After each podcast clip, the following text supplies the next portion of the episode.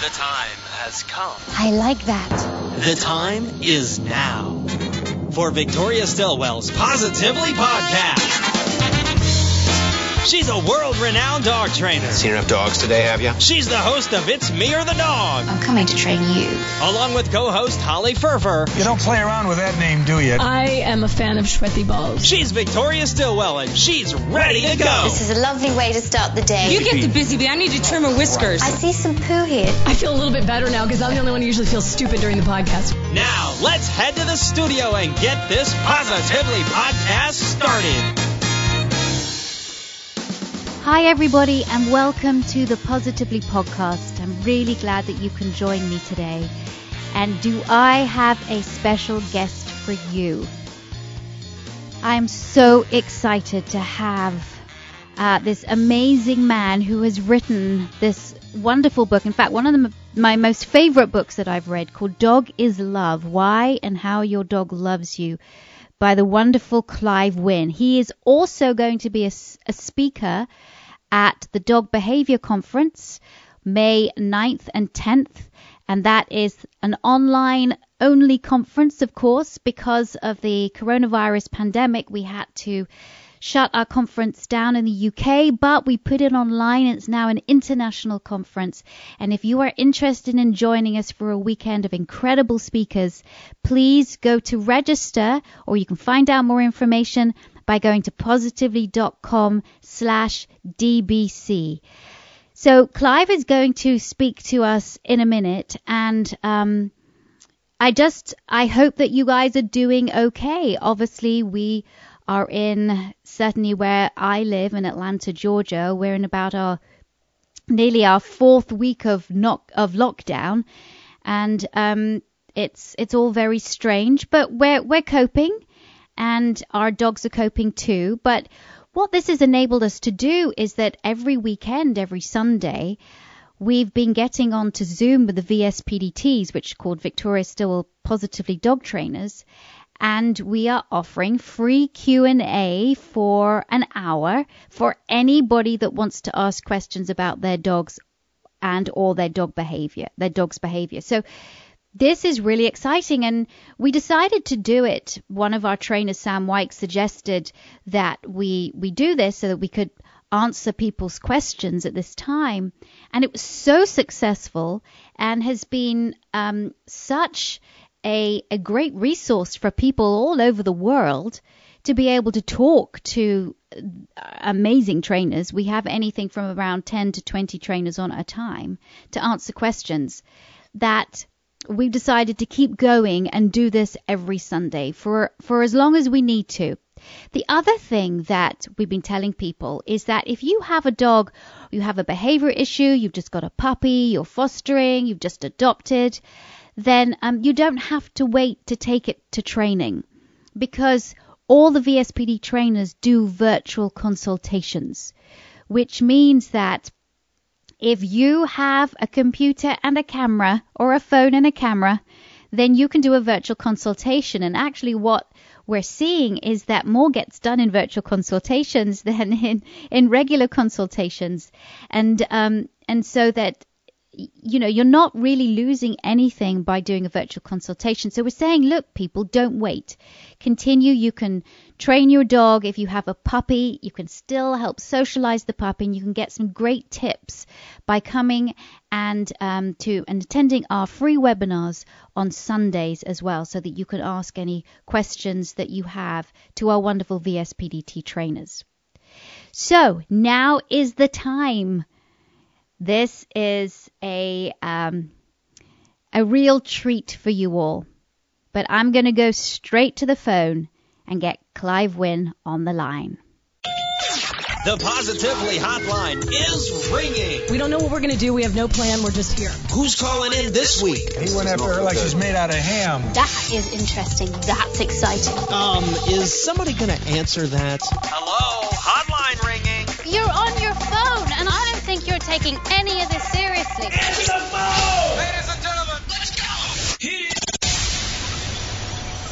Welcome to the podcast, Clive. How are you doing? Victoria, I'm fine, thank you. I'm thrilled to be with you. We're doing fine. What is life like for you in this pandemic? Well, I think I'm very lucky, very privileged. You know, it's not such a radical change. I mean, I work, I have this home office. I work from home a lot anyway.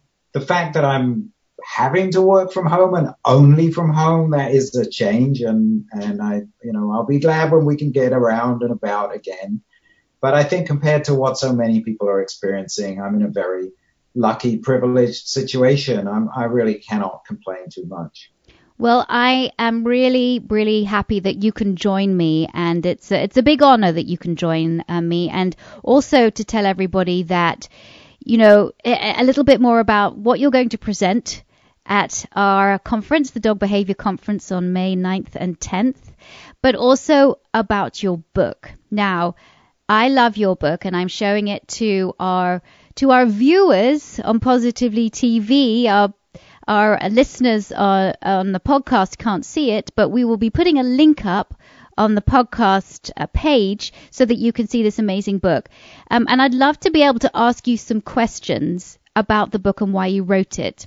First of all, uh, you are you were born and raised in the Isle of Wight, so you are a Brit, but like me, you now live in the States. That's right. That's right. Exactly. What brought you over to America? Well, I didn't come straight to America, Victoria. I had a bit of a sort of a, how long do we have? um, I mean, the long and the short of it is that the United States is just such a wonderful place to do science. You find that, you know, you visit the, the universities of the USA and you find the whole world gathers there because it is just such a fantastic place to do science, especially behavioral science. You know, psychology was not invented in the United States, but it certainly grew to adulthood in the United States. Uh, so, so that would be the short answer. It's just such a great place to do what I what I want to do. So, for people who would like to know a little bit more about what you do, can can you give a condensed version because it is vast? So, if you could do a one minute version, that would be great. So, I have two. I study dog behavior everything I do has to do with behavior of dogs and their wild relatives. And I have two really things that I concentrate on.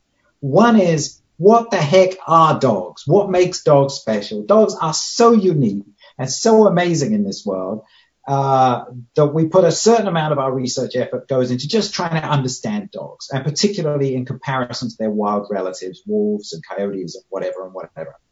And that a large part of that is what went into the book Dog is Love. But then if you were to come and visit us, Victoria, which would be wonderful, you really should someday, and you to just follow my people around as they're doing their daily work, you would find that the majority of our time and effort goes into trying to help dogs. Because a lot of dogs, through no fault of their own, find themselves in difficult circumstances. And the real pointy end where we have put a lot of our work over the years is dogs in shelters, which is you know, I mean, euthanasia, thank goodness, is declining, but the shelter remains a tough place for a dog. And so a lot of our work over the years has gone into trying to help those poor mutts who find them through, find themselves through no fault of their own in kennels in animal shelters. Now, in your book, Dog is Love, Why and How Your Dog Loves You, you, um, it says right in the beginning that you're helping to usher in a new era one in which love, not intelligence or submission, is at the heart of the human canine relationship. Can you expand on that a little bit more? Explain that.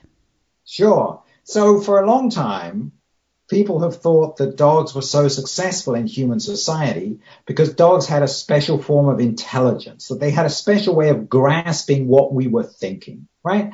That was has been a widespread belief for some time. And when I started studying dog behavior, I realized that I couldn't go along with that story, Victoria. It, I realized that, okay, there are smart dogs out there. I don't want to, you know, I get hate mail all the time, people telling me, my dog can do this and my dog can do that. Okay, there are smart dogs out there. But by and large, if you've spent any time with any other species, and, you know, traditional animal psychologists work with rats and pigeons. Well, they can learn to do smart things too. There's not really anything that striking about the intelligence of the average dog. There really isn't. But there is something stunningly remarkable about dogs, and that is their unfettered, unbounded desire, capacity, and drive to form strong emotional connections. It's the emotional connectedness that makes dogs stand out and is, I think, the, the secret of their success in human society. It's because we can tell that they want to love us that we in turn reciprocate their affection. They draw it out of us. That is the magic of dogs to me. Now, um, what degree are human abilities to think and communicate special to us, and to what extent are they shared in other species? That's a great question, Victoria. So I think that each species has their own way of thinking and communicating.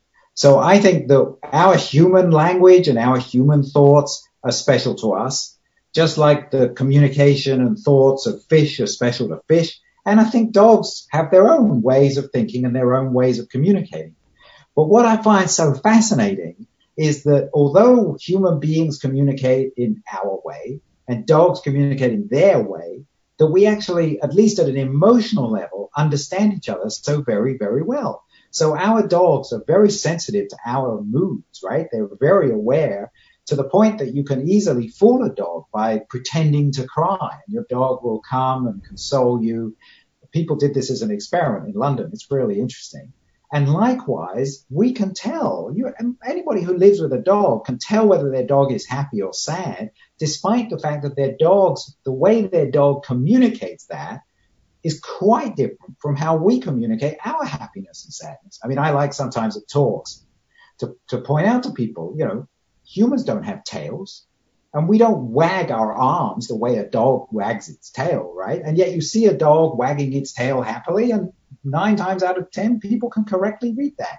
And on the other hand, when the dog tucks its tail between his legs because he's afraid, because he's afraid, people understand that, despite the fact we have nothing equivalent that we can do. We don't have hackles on the back of our neck, and very few of us can move our ears in that beautiful, expressive way that dogs do, right?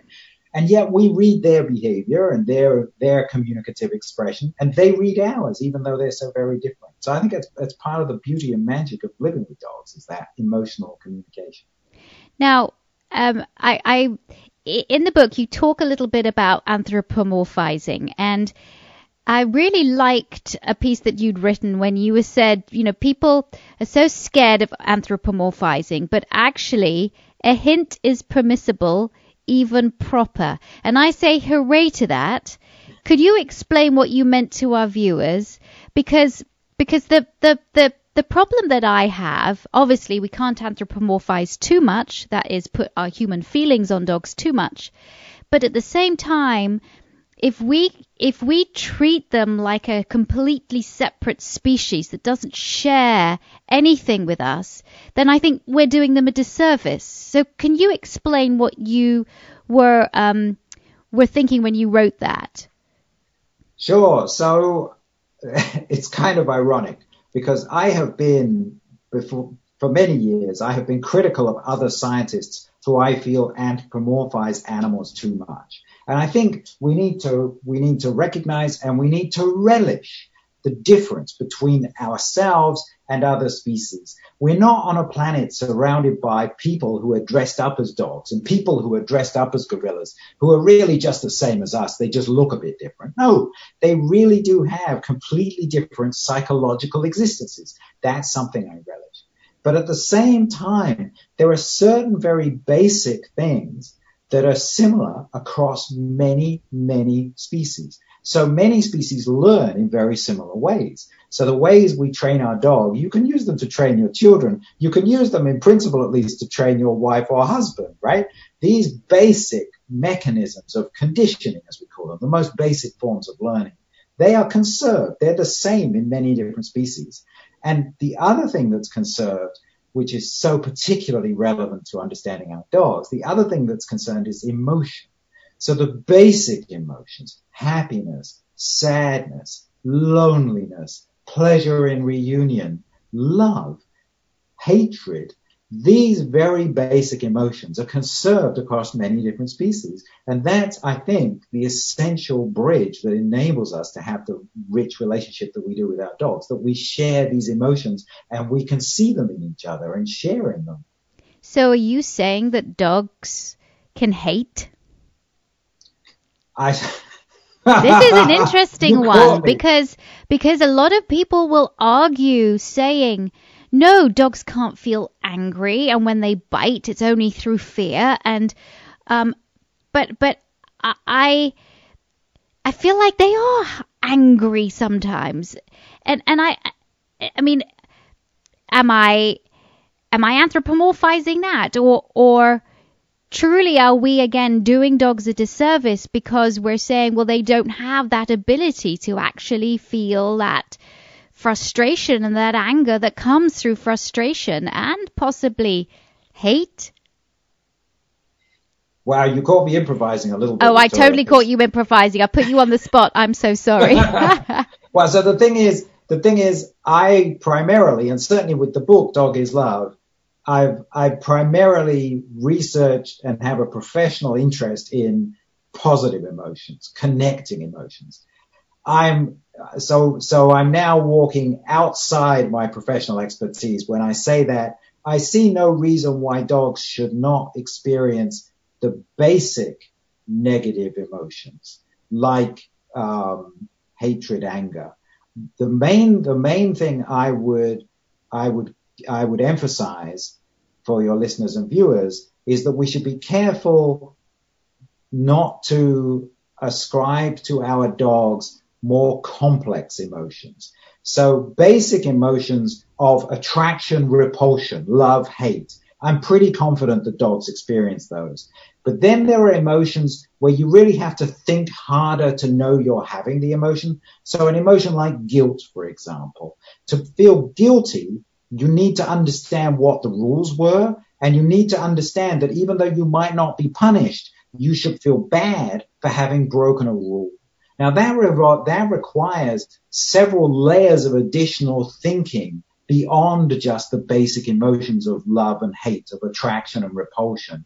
And I doubt very much, and indeed there are some interesting studies that suggest dogs do not experience guilt. They can, they can feel bad because you are disappointed in them. They can, they experience the social emotion of I've done something wrong, but they don't experience the cognition, the intellectual layers that enable them to understand there was a rule and I broke that rule. That kind of layering of cognition and emotion is less likely to be present in our dogs. so then are you saying that um well when we're when we're young we're taught almost to feel shame Yeah. um, we're we're taught that it's a learned behavior. Well, it's a learned. I guess could we say it's a learned behavior, or it's from from our parents that we are taught to feel shameful if we've done something bad. So, are you saying that guilt and that ability to feel shameful are very closely linked? That we don't think that our dogs have that that that level of complexity to be able to feel guilty. Right. So I don't think, and as I said, there have been two or three studies now. Uh, Alexandra Horowitz in New York started this, and then there have been others as well. Uh, dogs really do not seem to experience guilt or shame. They can, if they're caught doing something wrong, they can they can experience uh, a recognition that they've done wrong. But that's because you're there. If you're not there, dogs will happily do things they ought to be feeling guilty about. But if they're not caught, they don't feel guilty because they don't actually experience the, the state of, of guilt. And certainly shame. We've been having long discussions over dinner about all the embarrassing places that my dog now chooses to poop as we, yeah, we won't go there. That's uh, yeah, that's like my Jasmine when I first got her when she was six months old. She actually threw up and uh, three she she threw up poop that she'd eaten into my husband's hand. And Yeah. as he wasn't that excited to have her in the first place, and I was trying to uh, create that emotional bond between them, that really didn't help my cause. But anyway, he adores her now. So let's Wow. just take a quick break, and we will be back. A quick break here to get in a word from this episode's sponsor, the Victoria Stilwell Academy. Are you looking for a school that can teach you how to be a professional dog trainer? Interested in adding professional dog training services to your pet business? If you've done any research about dog trainer schools, you know that there are a lot of choices these days. Some schools force you to move to where the classes are held for weeks or sometimes even months. Others only teach certain training techniques exclusively, or get bogged down in repetitive drills which work well in the lab but don't always translate to the real world. Some even focus just on games, even for more serious anxiety based behavior issues, while others employ dangerous and outdated compulsion based methods that are based on since disproven theories and the use of pain, intimidation, or fear. Renowned dog behavior expert Victoria Stilwell founded the Victoria Stilwell Academy for Dog Training and Behavior as an answer to one of the questions she heard most often following the success of her TV show It's Me or the Dog. How do I become a professional dog trainer? The Victoria Stilwell Academy is founded on a simple mission to create new generations of successful positive dog trainers around the world. Its flagship dog trainer course teaches students how to use the latest in behavioral science to help owners and their dogs achieve results through its elite combination of its premium content taught by the best faculty, using the most state of the art technological platforms with the most comprehensive curriculum and the power of the most recent advances in the science of adult learning. No other dog training school offers what VSA can in terms of the flexibility of its hybrid learning models and its refusal to compromise on the commitment to comprehensive excellence. Every dog trainer course student is paired with a personalized faculty advisor to help guide them through the course via weekly video conference office hours. And every minute of the course content is delivered through engaging instructor led videos and accompanying learning resources. Its flexible length allows students to learn from home at their own pace. And an optional premium add-on track is available for those who want to supplement their learning with in-person intensives, local mentor shadowing, and live webinar-style cyber classes. And rather than just focusing on one training style, Dog Trainer Course students develop a comprehensive toolbox while pledging to use only force-free positive dog training tools and methods as professionals. VSA also teaches human psychology for effective client interaction as well as accessible and actionable business marketing and branding so that students' business can reach their fullest potential. Not to mention, VSA students graduate as certified dog trainers with the prestige of the Victoria Stilwell Academy name and the power of Victoria and the Positively brand at their backs as they launch or expand their dog training businesses around the world. So if you're ready to get serious about having fun, turning your passion into your profession, and changing the world one dog at a time, the Victoria Stilwell Academy is the place for you. Enrollment coordinators are standing by to help you apply or answer any questions you may have. So visit vsdogtrainingacademy.com today and find out how the Victoria Stilwell Academy can help you chase your dreams of becoming a certified professional dog trainer. Again, that's vsdogtrainingacademy.com. vsdogtrainingacademy.com. The Victoria Stilwell Academy, the future of dog training. Okay, we're back with Clive Wynne. This is just fascinating. I could talk to you all day, and I'm so excited for you to speak at the Dog Behavior Conference uh, on May 9th and 10th. Guys, if you haven't registered, go to positively.com slash DBC to find out more information, because then you're going to listen to a whole lot more of Clive Wynne and some other great speakers. But um, another quote that I saw in your book, which I, I, I love, could be quite controversial, but I love. Ignoring their need for love, you write, is as unethical as denying them a healthy diet and exercise. I almost cheered when I did it. I smiled a big smile when I read that. Well, thank you. Yeah. I mean, I think it's, it's, I think it's a tragedy. Why do we, why do we want to have dogs in our homes, Victoria? We want to have them in our homes. Okay. There are a handful of people who actually go sniffing truffles in the forests of France or whatever, right? But the vast majority of us, we're not using our dogs for any practical purpose. We want them in our homes because it's such a rich experience to have this being with you who loves you no matter what kind of a mess you make of things, right? That's, that's a, a beautiful, beautiful thing. So we bring them into our homes because we recognize and we relish their wonderfully engaging, emotional, loving natures. And then we leave at 7.30 in the morning and we leave them in solitary confinement for 8, 10, 12 hours of the day. And I think that's, that's utterly wrong. It's just wrong to take these beings that we love for their highly sociable nature and then isolate them for almost the whole period of the day that at least we would normally be awake, right? And and I understand. I'm I'm very very privileged. I I already said I work from home a lot, even under normal circumstances. Uh, so our dog doesn't get left alone. I understand not everybody can have that kind of a lifestyle, but you know, in Sweden there's a regulation that you must not leave your dog home alone for more than four hours at a stretch. Now, I'm not suggesting that the United States or the United Kingdom should adopt Swedish law and regulations, but I do say that if you're thinking about getting a dog, look at your life and check to make sure that there is indeed a dog shaped space in your life.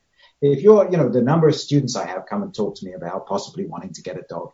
And I say to them, what kind of a life are you leading at the moment? You know, are you up early in the morning to study and, you know, you've got classes during the day. And then either in the evening you're studying hard for an exam or you're out with your friends or whatever. It's possible that your life doesn't at this point have a dog shaped space in it. And you'd be better off waiting until there indeed is a circumstance that you can really take on a dog. I always tell Yeah. people that I waited till I was 35 before I could have a dog. 35. How old was I when I got? I can't, I, it would take me too long to remember. But yeah, I mean, I've had stretches. Uh, I talk about it in, in my book, Dog is Love. I had stretches. I was moving between Australia and the United States and we had a baby and we didn't know if we would stay in the United States. And so we lived without a dog. And life is better with a dog, but that was just a phase where it wasn't an option. Yeah, life is much better with a dog. I concur on that one. Um, well, we're we're nearly at the end, but I did want to ask you about this, uh, about our hearts beating in synchronicity. We know, I mean, we talk a lot on this podcast, or we have talked a lot about the hormone oxytocin, that being the sort of the attachment, the love, the bonding hormone. But um, what about these? What about our hearts beating in synchronicity with dogs? Well, absolutely. So, so this will be part of my presentation for the conference. Uh, I have, I was just putting together the slides. So I have the slides. This was a study out of Australia where they put heart rate monitors on the chests of some people and on the chests of their dog.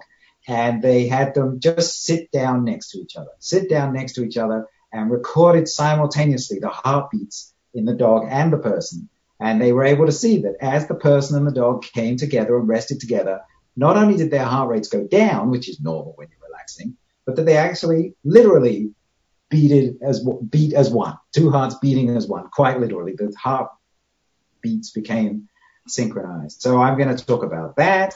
So I, I have um, love love between dogs and people in the heart. I'm going to talk about the oxytocin research that you mentioned from uh, Japan, Azabu University in the suburbs of Tokyo. I'm going to talk about uh, love between people and dogs in the brain, the research of Gregory Burns at Emory University in Atlanta, who train, has trained dogs to lie perfectly still in MRI scanners so you can see their brain activity, and that sheds light on um, on on how dogs' bodies make it possible for dogs to love people. And I'm also going to talk about the genetic research that I've been involved in myself, where we've actually identified three genes that mutated in the journey from wolf to dog and contribute to the exceptional loving nature of dogs. So I'm going to talk about l- love in the bodies of dogs at multiple multiple levels. And that is why I am so s- excited that you can join us.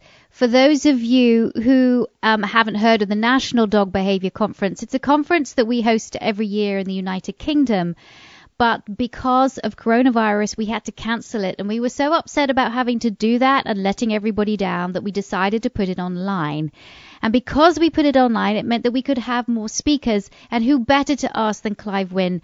And so we are so excited. Um, Clive, I cannot wait to hear more of your talk and your presentation.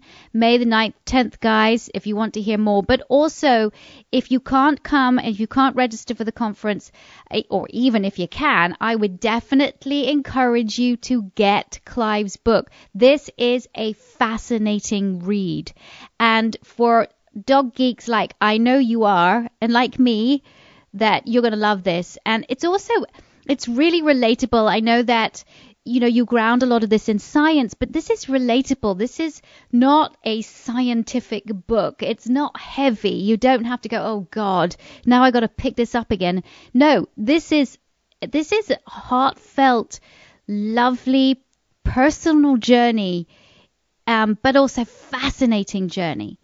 Um, backed up with science, of course, uh, about dog is love and why and how your dog loves you. So, Clive, thank you so much for joining us, and I will see you in a few weeks' time. Wonderful. Thank you so much, Victoria. This has been fun. I can't wait for the conference. Didn't I tell you? Didn't I promise you? Isn't he amazing? Yes, he is. And again, if you want to hear him speak May 9th and 10th, the Dog Behavior Conference, do register, do join us. It is going to be live. You're going to be able to answer questions live as well for two days. Come and be part of our community and learn more about your dog or the dogs that you work with.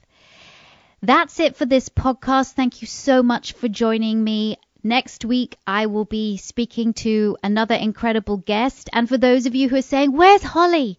She's here, she's around, and she will be back with us very soon. Until then, take care, everybody. Be safe, and thank you so much for listening. Thanks for tuning in to Victoria Stilwell's Positively podcast. For more information, visit positively.com. Get connected on Facebook and YouTube as Victoria Stilwell, or follow her on Twitter at Victoria S. Be sure to tune in next time as Victoria helps to change dogs' lives positively.